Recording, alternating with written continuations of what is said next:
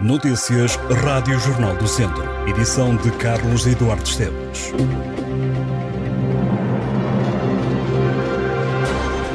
O distrito de Viseu vai estar sob aviso amarelo no fim de semana. O Instituto Português do Mar e da Atmosfera prevê chuva forte para este sábado e domingo.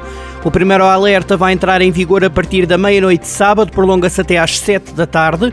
O segundo aviso estará ativo das 3 da manhã às 3 da tarde de domingo. Além de Viseu, estarão também sob aviso por causa do mau tempo os distritos de Aveiro, Braga, Coimbra, Porto, Viana do Castelo e Vila Real. E no IP3 o trânsito estará condicionado durante sete meses por causa da substituição de um viaduto ferroviário sobre a estrada ao quilómetro 83 em Santa Combadão. A Infraestruturas de Portugal explica que a intervenção vai ser feita no âmbito da empreitada de modernização do troço da linha da Beira Alta entre Santa Combadão e Mangualde, atualmente em curso. Ainda segundo a empresa pública, de modo a permitir a boa execução da obra e a garantir a segurança dos trabalhadores e de quem utiliza a estrada, o trânsito será cortado no IP3 a partir das 7 da manhã da próxima terça-feira, dia 10 de janeiro, entre os nós de acesso ao IC12 e de Tondela. O desvio vai ser feito pelo IC12 e pela Estrada Nacional 230. O percurso alternativo estará devidamente sinalizado em toda a extensão. O trânsito estará cortado até o dia 13 de janeiro. A partir dessa data, a circulação passará a estar condicionada a uma via em cada sentido durante um período estimado de sete meses.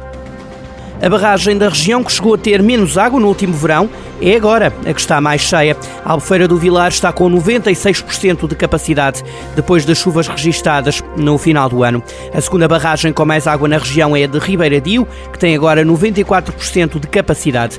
Já a Albufeira de Varosa contabiliza 90% de água guardada. A barragem da Guieira tem uma cota de 72%. A barragem de Fagilde está com apenas 27% de água. As comportas estão abertas devido ao elevado caudal do Rio Dão e também para evitar danos na infraestrutura. O Presidente da Câmara Municipal de Viseu, Fernando Ruas, revelou que o Ministro do Ambiente estará em Viseu até ao final do primeiro trimestre deste ano para tratar da construção da nova barragem de Fagilde. Segundo o autarca, o estudo feito a mando da Agência Portuguesa do Ambiente aponta para uma nova barragem que terá o triplo da capacidade. O Ministério do Ambiente, acrescentou Fernando Ruas, já estará à procura de financiamento para a obra. José Chaves renunciou ao mandato de vereador do PS na Câmara de Viseu. O socialista, que é polícia de profissão e chegou a ser dirigente sindical, apenas participou numa sessão do município e foi substituído em 32 reuniões.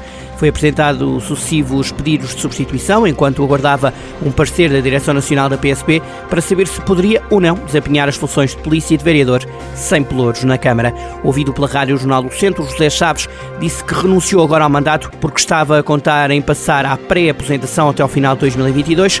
Como não teve ainda essa autorização, renunciou ao mandato.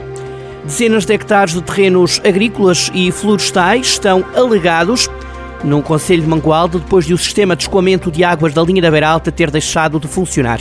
O problema já se arrasta desde há um ano e meio, mas a chuva intensa dos últimos dias só o agravou. A população está à espera de uma solução desde 2021, numa altura em que recebeu a garantia de que o problema seria resolvido.